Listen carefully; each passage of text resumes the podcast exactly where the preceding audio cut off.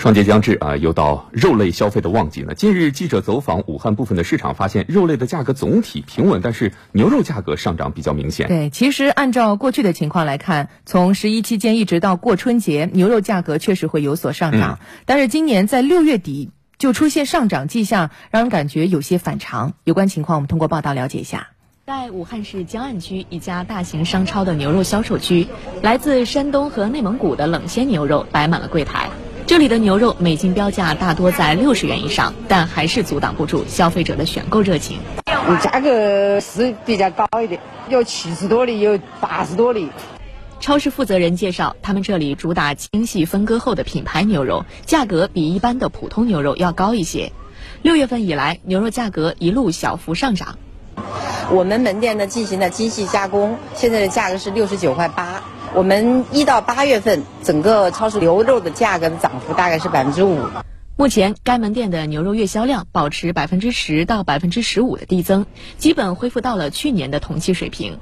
随后，记者走访武汉多家商超，了解到，今年六月份以来，随着酒店、餐饮等市场消费加快复苏，各大门店的牛肉消费量也在攀升。除了零售端，在华中地区最大的冻品交易市场，这里的牛肉批发量和价格均出现上涨。一市斤涨了两元，呃，买的人还是蛮多的。我们从六月份开始，现在的牛肉每天的销量在四到五百吨左右，现在还在逐步的上升。相关人士表示，这一波牛肉价格的上涨和不断增长的市场需求紧密相关。与此同时，由于今年上半年湖北省内不少养牛户补栏不足，一定程度上减少了牛源供给，也进一步推高了牛肉价格。一般而言，每年九十月份之后，随着气温逐渐走低，牛肉消费会逐渐进入旺季。接下来，牛肉价格或将迎来一个稳中有涨的态势。